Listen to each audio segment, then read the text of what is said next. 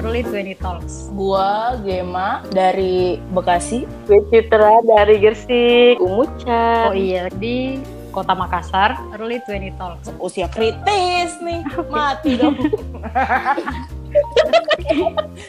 Enggak, Deng. Jadi, bentar, bentar, Early 20 Talks.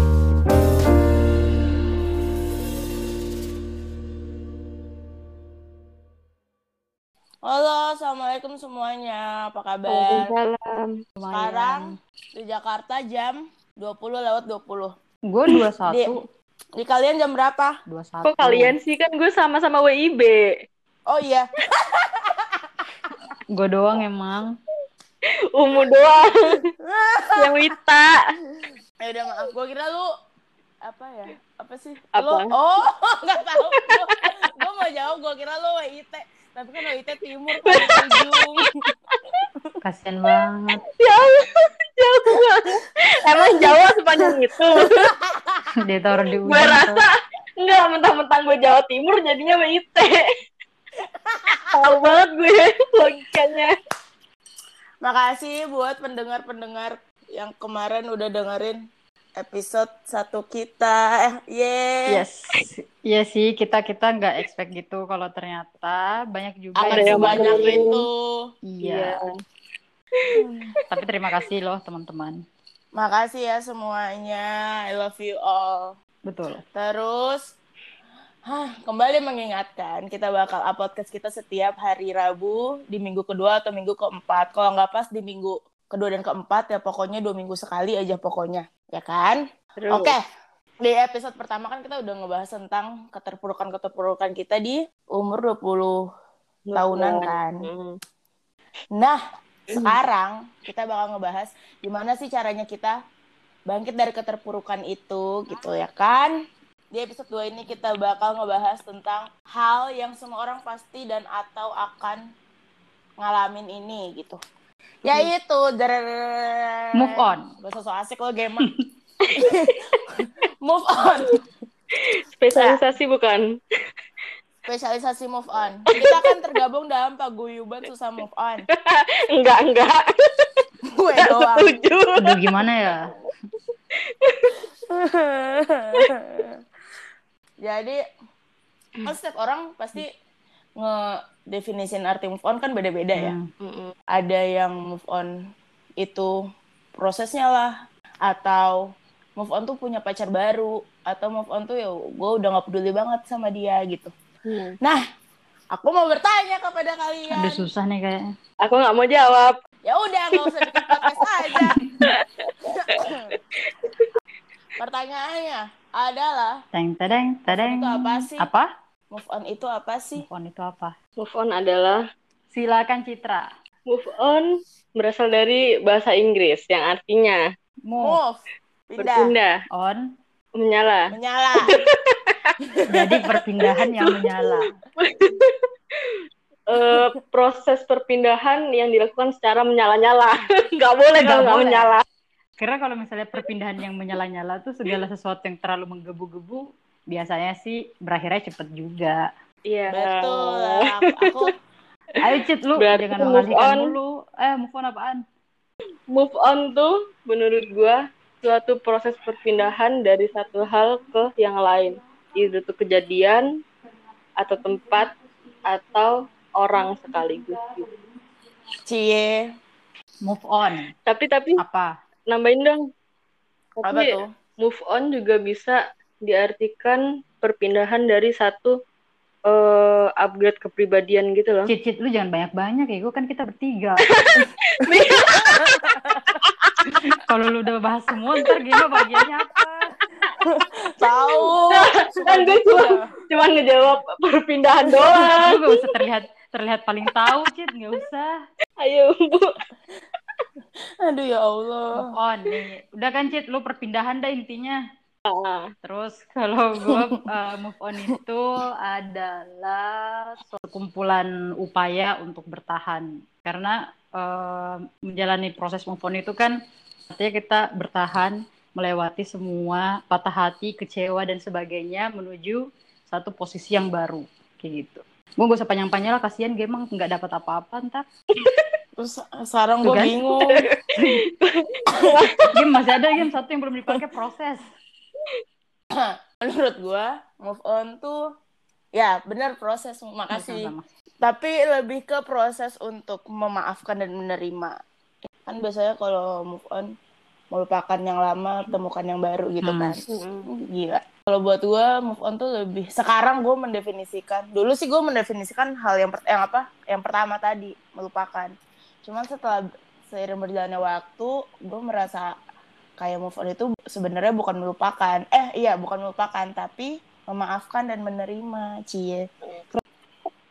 kalau kita bicara soal move on kan artinya ada ada satu posisi atau ada satu peristiwa yang tempat kita berdiri hari ini yang harus kita uh, bukan lupakan sih yang harus kita tinggalkan untuk menuju ke depan Heeh, Nah, dan lalui, jadi titik heeh. apa itu peristiwa apa itu yang uh, yang ada di hidup kalian masing-masing sebelum akhirnya kalian move on kayak gitu Oke, apa ya? Oh, sebelumnya, sebelum memulai semua cerita ini, buat orang-orang yang masuk dalam cerita gue, mohon maaf. Tapi ambil saja baiknya, buang buruknya. Jadi, gue udah bilang yang di Hmm. episode 1 kan, gue merasa keterpurukan gue itu berawal dari saat gue patah hati sama seseorang di masa lalu Hmm. itu. Hmm. Nah, menurut gue pribadi, sebenarnya patah hati itu seharusnya eh, tidak selarut-larut itu. Gue udah pernah patah hati sebelumnya. Kan gue udah bilang, ini bukan patah hati pertama gue, cuman ini adalah Terberat. patah hati yang Terhebat. paling hebat gue, iya. Hmm. Dan paling berimpact sama kehidupan gue gitu. Jadi, di saat eh, kita memutuskan untuk gak, gak melanjutkan suatu hubungan itu, eh, itu tuh hari pertama setelah itu, gue kayak ada di titik yang gue denger namanya dia aja nggak bisa. Ya kan, kalian mengingat Iya. hal itu? Hmm. nggak usah nggak usah pura-pura lupa ya Jocit kita semua pernah jadi saksi kehidupan jatuhnya game Ya maksudnya gue di awal-awal itu, gue yang, aduh cheesy banget deh. Gue gak keluar kamar satu minggu. lebih dah kayaknya Lebih dah, lebih. Oh, oh lebih. Berapa bulan kali tuh? ya pokoknya di awal-awal kan gue kayak gitu kan dengar namanya aja gue na gue bisa nangis gitu nah di saat-saat itu gue mendengarlah kabar dari dari lu Cit kayaknya deh Apa nih gue-gue dibawa?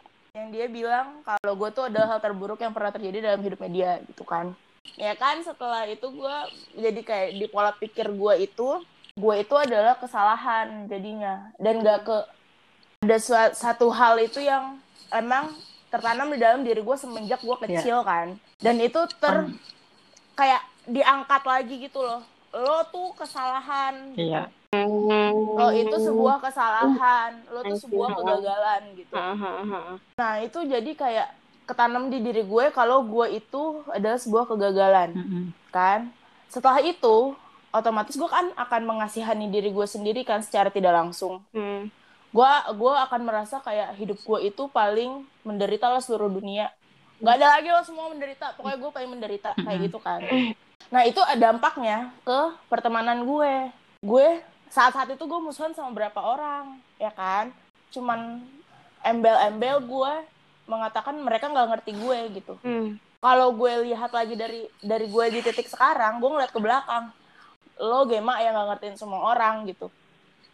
Karena sebenarnya di dunia ini bukan cuma tentang lu doang kan. Gila. Wow. iya jelas lah Dan ditambah di saat-saat itu, di saat teman-teman menghilang, nggak nggak semuanya sih, kayak teman-teman dekat gua gitu yang menghilang. Hmm. Terus ditambah sahabat gua dari SMP Hmm. meninggal kan. itu kayak gua ngerasa anjrit, semua orang bener-bener nih pergi gitu. Perginya bahkan kayak beda-beda gitu loh. Ada pergi karena kesalahan dua orang, ada pergi karena kesalahan gue. Bahkan nggak salah siap nggak ada salah dari Ada siapa pergi. siapa pun, ada yang pergi gitu Salah kan. paham ya kak? Bukannya gue mau salah paham nama Tuhan.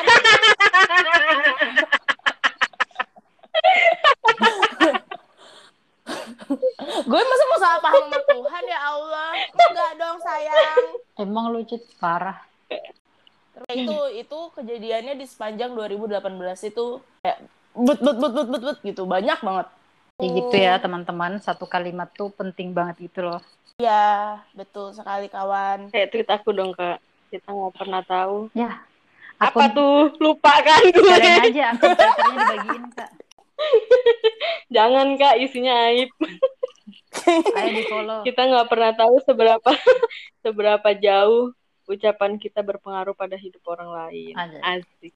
Oke, Ya next. Allah. Silahkan Citra. Biasanya lu paling muter-muter sih, jadi lu dulu dah.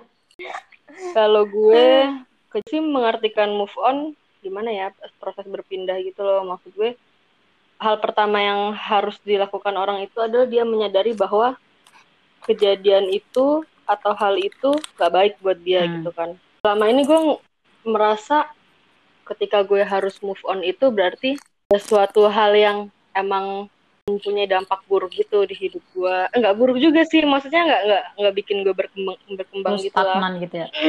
Hmm, stagnan. Itu salah satunya, salah satunya terjadi di relationship gue waktu itu. Itu lagi, balik lagi, astagfirullahaladzim. iyalah. Kita sedang mereview perjalanan emang- hidup. Sepanjang tahun gue menjalani relationship itu, banyak banget hal yang pada akhirnya gue sadari kemarin pada tahun itu. Ketika gue memilih untuk, nggak baik nih ternyata hubungan ini buat gue, gitu. buat dia juga. Kenapa? Kenapa lu bilang waktu itu hubungan lu setelah bertahun-tahun lu jalanin terus akhirnya lu bilang nggak baik gitu.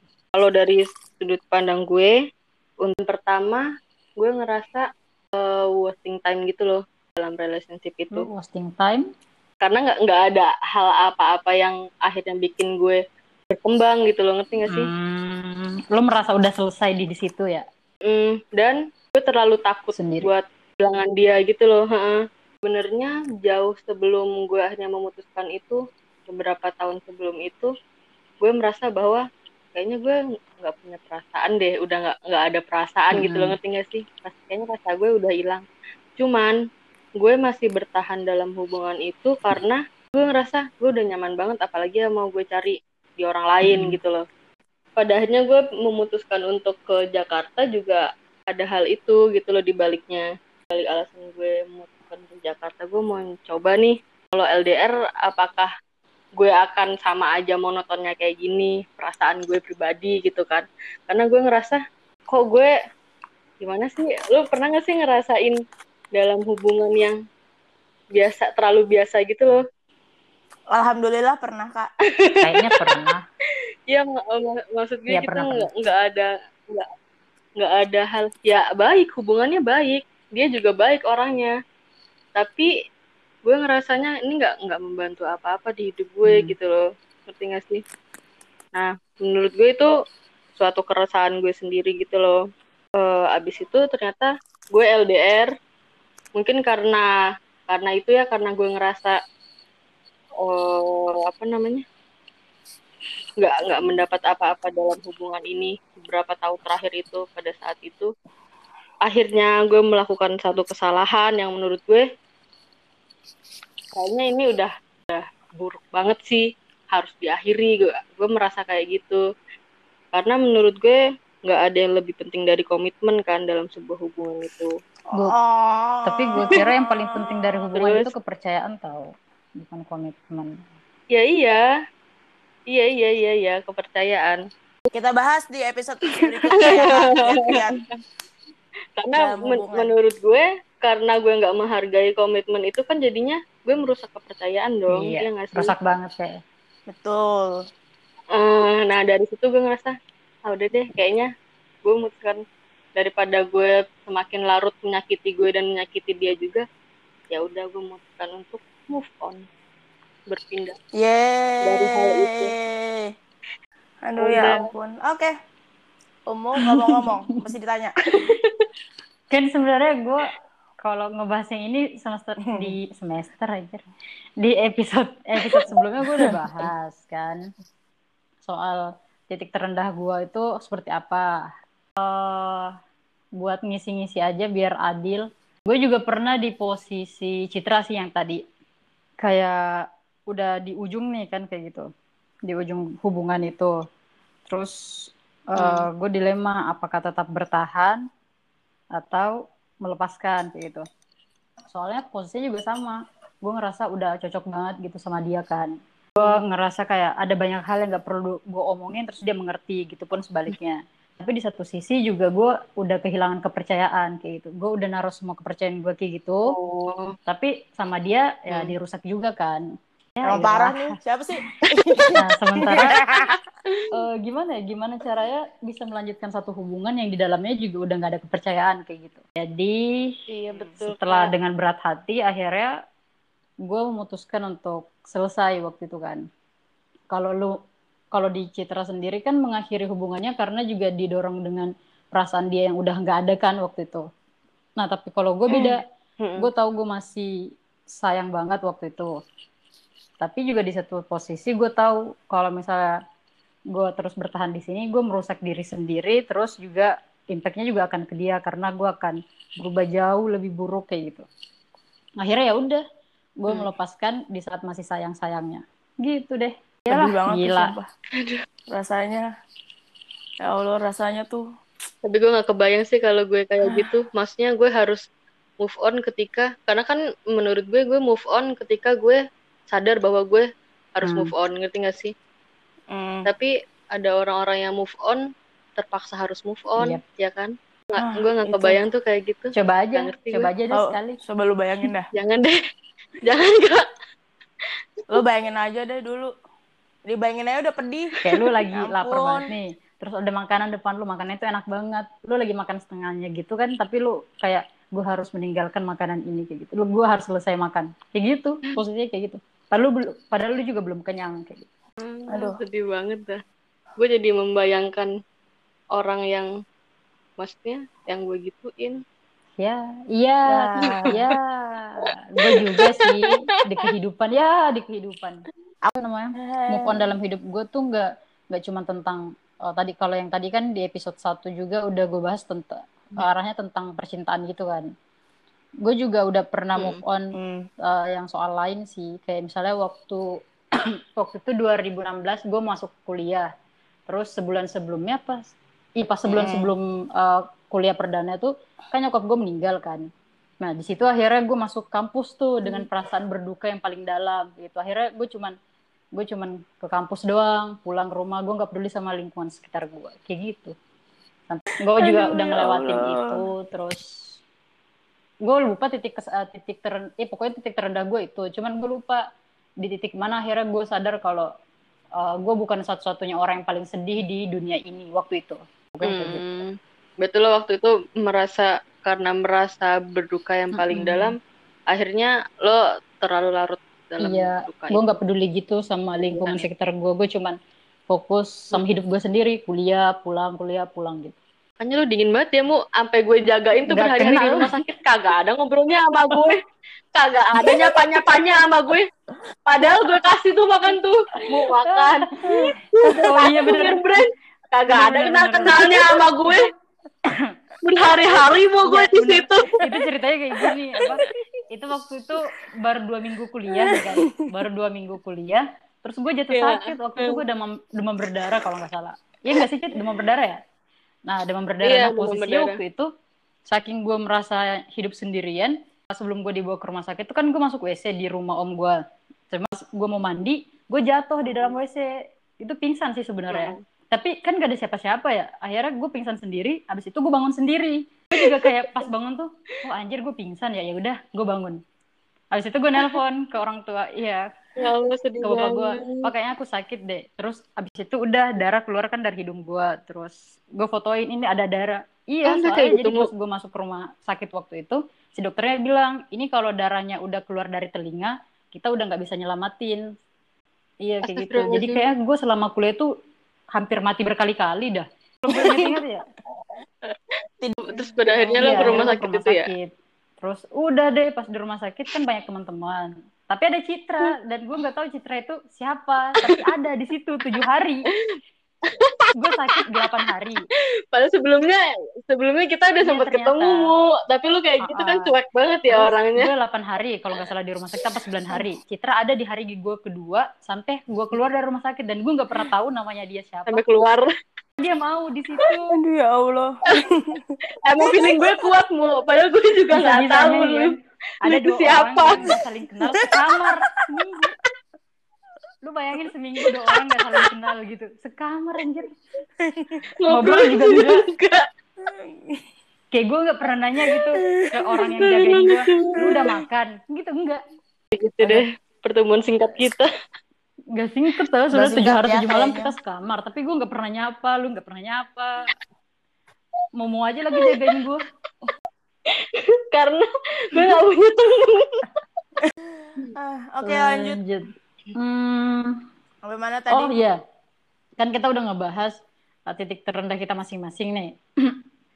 Uh, terus kita jadinya pasti pernah dong menempuh uh, upaya-upaya buat bangkit sampai akhirnya kita move on. Nah, tips dan trik yang kalian lakukan sepanjang kalian menempuh proses move on itu apa sih? Pokoknya kalau kalian mau move on percaya aja akan selalu ada Percaya pada siapa? Pada yang di atas, pada diri Karena- sendiri. Kayak sama siapa aja pokoknya. Enggak kayak lo mau lu berpikir sekeras apa pun kalau emang itu bukan buat lu dia bakal pergi aja. Kalau emang dia buat lu, Dia akan kalau dia emang buat lu, mm-mm, mau apa pun caranya, apa pun kejadiannya yang akan yang menghalangi lu, dia akan balik lagi. Gitu, guys. Tapi proses-proses yang lu tempuh pas move on itu apa sih, Gen? Karena- Misalnya kayak uh, lu melakukan aktivitas kah? Atau ngapain kah? Kayak gitu. Ya, apa yang gue lakuin? Gue Mengurung, selain ya mengurung diri di kamar. Yang Itu pertama. kan pertama. Mengurung diri di kamar adalah salah satu hal yang harus kalian lakukan. Nah, itu untuk menenangkan diri kalian gitu loh. Walaupun setelah keluar situ emang gak tenang-tenang banget. Setelah gue keluar dari Mhm. menye- penyendirian gue itu, gue banyak melakukan hal-hal bodoh. Gak tahu ya, kan gak tahu kenapa gue banyak melakukan Hmm. hal-hal bodoh. Entah karena gue emang bodoh, apa emang mau aja gitu. Cuman kalau gue rangkum semuanya Hmm. itu karena gue masih denial dari semua hal segala hal kebodohan yang gue lakukan pada awal-awal itu gue masih denial gue masih percaya kalau misalkan orang itu akan kembali lagi sama gue dan gue masih merasa itu adalah salah gue dan gue harus memperbaiki Oke. diri gue sendiri tapi untuk dia Oh iya, gue Hmm. tahu tuh proses di situ. Akhirnya kan Bukan lu untuk diri gue sendiri, gitu. akhirnya kita ke kampus, abis itu lu bilang, mu kita sholat yuk aja. Hey. itu gue gak ada satu satu kali sholat pun yang gue lewatkan tanpa namanya dia gitu. Hmm. Giliran sedih aja Tapi akhirnya lu sadar kan kalau memperbaiki diri itu seharusnya bukan untuk siapa-siapa, tapi untuk diri sendiri. Betul sekali karena gue waktu itu pernah ngomong sama Umu. Gue akan memperbaiki diri gue setelah du eh setelah dua tahun gue memperbaiki diri gue Iya. kalau emang dia nggak baik lagi ke gue berarti dia bukan jodoh gue kan. Hmm. ya udah tapi di perjalanan itu gue ada satu momen gue eh, ini maaf ya kalau dibahas yang kalau ntar ka- orangnya denger gue ngestak Hmm. ngestak pasangan dia kan itu dia memberikan si lelaki ini memberikan perhatiannya Hmm. dia ke si perempuan ini yang pernah gue dapatkan gitu Hmm. di saat itu gue mikir kayak berarti emang dia Ya. bukan buat gue gitu. Hmm. Kenapa gue harus memperbaiki diri gue untuk orang lain, untuk dia gitu? Karena pas di titik itu gue ngerasa gue semua pencapaian gue dari pendidik dari apa pekerjaan pendidikan, emosi gue diri gue sendiri pun gue merasa gue udah menjadi lebih baik dari gue yang sebelumnya. Kan pada awalnya gue melakukan ini karena gue ingin memberikan impresi kepada si lelaki itu kan. Cuman emang dia peduli enggak kan? Ini dia terus pada saat itu gue memutar memutar semua niat gue itu gue lakukan untuk diri gue sendiri gitu. Kuncinya berarti love yourself ya. Ya, gue ngerasa kayak ya pertama nih intinya lo harus memaafkan diri lo sendiri. Hmm. Jangan jangan mengasihani diri lo sendiri karena impactnya akan buruk sekali menurut gue. Ada lagi satu lagi, lo harus membuat memori baru di tempat yang memorable Ngapain? sama orang yang ingin lo lupakan atau maafkan atau tinggalkan serta apa pun itu. Ye. Gua- selesai. Oke. Gue inget sih Kayaknya yang waktu posisi ini. posisi eh waktu waktu tadi gue bilang kayak uh, apa lu tiba-tiba kita jadi sering banget ke musolah lagi kan nah, abis itu gue tanya eh gue nggak nggak Iya. gue nanya apa lu yang cerita kalau misalnya uh, lu berubah waktu itu lu berpegang sama dalil yang bilang uh, yang baik tuh buat yang baik kayak gitu kan. Waktu itu juga gue tahu gue Ah, sadar kalau iya, misalnya ah. itu sebenarnya keliru kayak gitu. Cuman menurut gue percuma gitu loh menasehati orang Mm-mm. yang jatuh cinta atau patah hati karena keduanya itu nggak butuh buat dinasehatin kayak gitu. Jadi kayak ya udah jalan aja. Eh ternyata amat ya Gema Dan kalian harus ingat itu bukan proses yang cepat. Iyalah, berapa tahun lu kayak Gue gitu? melewati itu, iya, gue melewati itu hampir dua Oh tahun. my god. Memang kiat-kiatnya nggak ada, Mu. Nggak ada, nggak ada hal yang menarik gitu loh yang mau gue cera- ceritain dari kiat-kiat gue move on. Kayak Begitu-begitu ampun. doang. Bisa di ya udah sambil lu berpikir gue dulu deh hmm, Hmm. kiat-kiat gue move on kemarin tuh ini termasuk juga dengan yang tadi gue ceritain ya antara patah hati sama eh, waktu awal gue kehilangan nyokap gue jadi yang gue lakukan tuh sebenarnya hampir sama ternyata setelah gue review-review lagi kan. Walaupun sebenarnya yang paling panjang tuh eh sebenarnya yang paling panjang tuh proses menerima kepergian nyokap gue sih. Karena kadang tuh gue udah ngerasa kayak udah nyaman banget sama hidup gue gue udah ngerasa nggak ada masalah tapi ada bakal ada satu malam gue tiba-tiba tuh nangis yang nangis nangis aja gitu sampai gue tersedak sendiri sama air mata gue udah kayaknya. Ada pokoknya situasi-situasi yang kayak gitu. Tapi yang gue lakukan tuh yang paling pertama hmm, gue gue menulis sih. Jadi gue dari kecil tuh kan emang suka nulis suka nulis diary maksudnya terus akhirnya keterusan-keterusan tapi sempat hilang. Akhirnya waktu ketika gue patah hati tuh gue kembali nulis. Gue tulis tuh dari hari pertama terus sampai akhirnya berhari-hari hari setelahnya. Terus setelah gue tulis eh gue ingat banget waktu itu. Kan posisinya kalau yang waktu proses move on gue yang patah hati itu gue gak, bisa menghindar ya. Karena gue eh, se, se selingkungan sama dia waktu itu jadi gue nggak bisa menghindar karena tuntutan pekerjaan. Akhirnya gue cuman eh, menyibukkan diri dengan banyak hal. Terus gue ingat banget waktu udah sampai hari ke-30 atau ha- ya hari ke-30 itu gue move on. Hari ke-30 setelah gue putus gue merayakan itu dengan bunga. Bunga kalau lo dengar podcast ini terima kasih ya.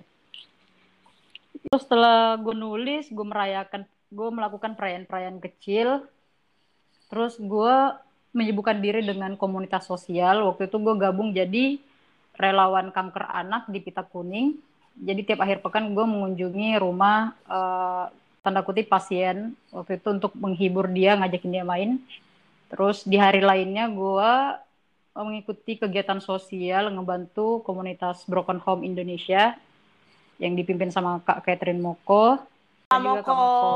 terus gue ngapain lagi ya terus gue mengambil banyak pekerjaan sih waktu itu pekerjaan-pekerjaan yang gue ambil tuh Apa ya berdua kayak gitu Berdua. Gua Balik udah lagi, Kak. Udah Balik jauh kandang. Tuh jalan Jakarta yang udah jauh kan. Nah, gue muter-muter di sini-sini aja deh. Iya kan? Soalnya kenapa gue kayak gitu kemarin-kemarin tuh gue gue selalu mikir kalau partner atau tim terbaik gue tuh emang sejauh ini cuma dia kayak gitu kan. Tapi eh, ternyata setelah gue lihat-lihat gue bisa sih sendiri.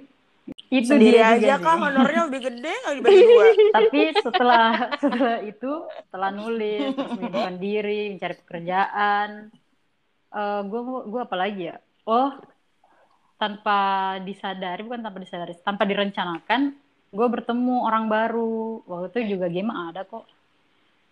Gue baru nyadarin itu dua hari setelahnya. Kayak oh gue nyaman sama orang ini akhirnya gue selalu berusaha untuk membuat pertemuan-pertemuan kayak gitu sama dia Bisa Namanya bisanya juga- lo ya. namanya juga usaha Bisa tuh hidup lo kayak gitu. Oke Citra udah tahu jawabannya. Mesti ditanya juga. Kita. Kalau dari gue, proses move on yang pertama yang harus dilakukan adalah menerima. Yang wajib dilakukan sama semua orang yang move on. betul, aku setuju.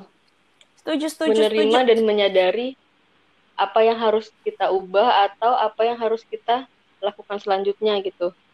Maksudnya eh, kalau Betul. kalau move on kan pasti ada hal ada something wrong gitu kan dari diri kita Mm-mm. atau dari lingkungan sekitar atau apa pun itu yang pada akhirnya membuat kita harus berpindah dari itu gitu. Yang pertama menerima sih kalau gue. Terus bukan distraksi kalau misalkan move on-nya emang on dari hal yang bikin lo sakit. Kalau gue sendiri sih gue pribadi sih bukan distraksi yang paling yang paling gampang dilakukan dan yang paling efektif dilakukan menurut gue itu tadi kayak menyibukkan diri gitu segala macam. Terus baru ketika ketika kita di situasi yang udah tenang, kondusif lagi, baru tuh kita bisa memikirkan pikiran yang lebih jernih gitu loh untuk kita Hmm. untuk kita pada akhirnya mendapatkan pelajaran dari hal-hal itu. Betul sekali saudara Citra. Betul sekali. Karena sebenarnya kalau kalau kalau gue pribadi gue nggak pernah merasakan move on yang bikin gue sakit segitunya gitu loh, bikin gue terpuruk segitunya. Cuman ada ada Betul. beberapa hal pelajaran yang bisa gue dapatkan dari entah cerita orang, entah gue pernah merasakan hal-hal kecil yang pada akhirnya bikin gue harus mikir gitu. Kayak gitu. kata orang, even the darkest night will end. Iya, selalu ada pelangi setelah hujan ya kalau kata Radit ya. Oh. Oh iya itu Hmm. Iya, salah betul. satu yang gue lakuin juga betul itu tau, banget. menonton film-film yang temanya patah hati gitu kan. Film-filmnya Radit tuh walaupun ringan tapi ngebantu banget waktu gue itu. Hmm.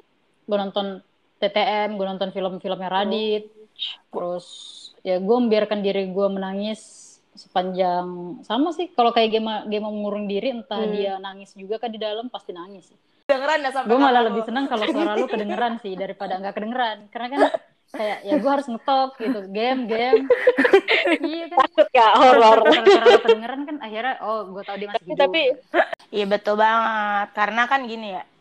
ada ada orang yang eh, apa namanya ketika dia belum menerima maksudnya belum belum menyadari bahwa itu bad habit buat dia kan eh, kalau misalkan fase Hmm. orang sedih kan emang pertamanya kan denial kan nah terus habis itu Mm-mm. ketika dia denial terus dia nggak menerima cara terus menerus dan akhirnya dia cuma melakukan distraksi-distraksi doang itu Itu akan gua jadinya kok, bahaya. itu gue di awal-awal kayak gitu ya nggak sih Banget. proses gue gitu pernah pernah kayak gitu Iya.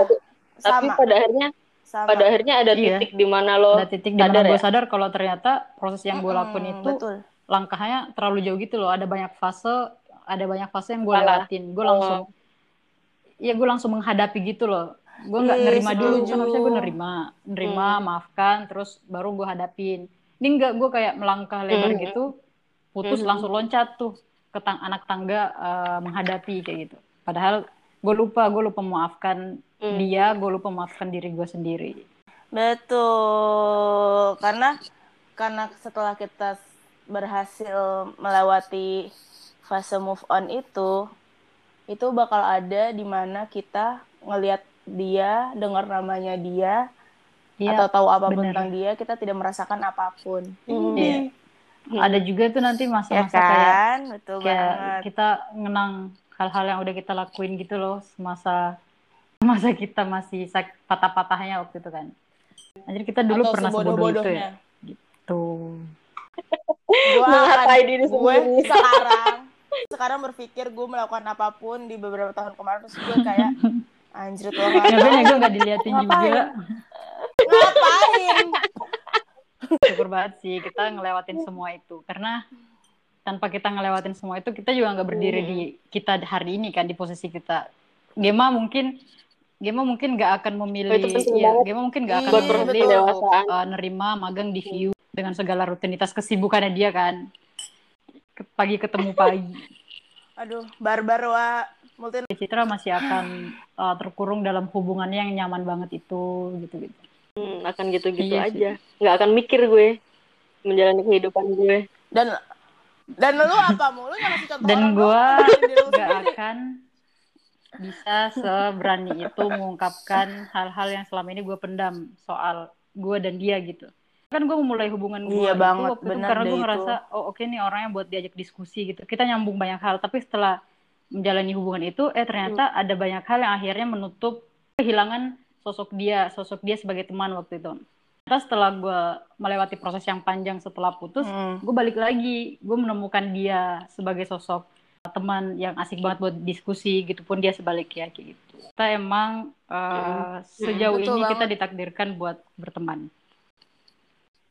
Ya kesimpulannya adalah kita Ya, kalau gue pribadi sih gue pengen berterima kasih sama orang-orang yang menemani gue berproses sampai sejauh ini.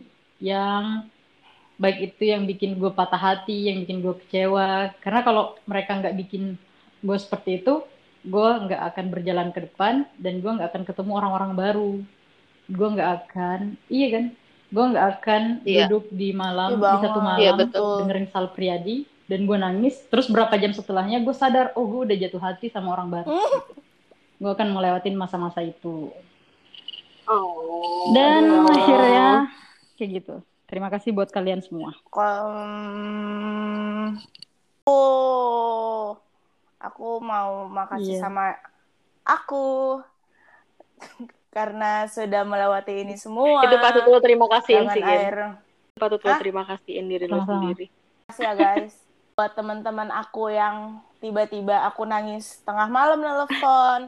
Teman aku yang tiba-tiba aku culik Iya. suruh nemenin aku ke suatu tempat.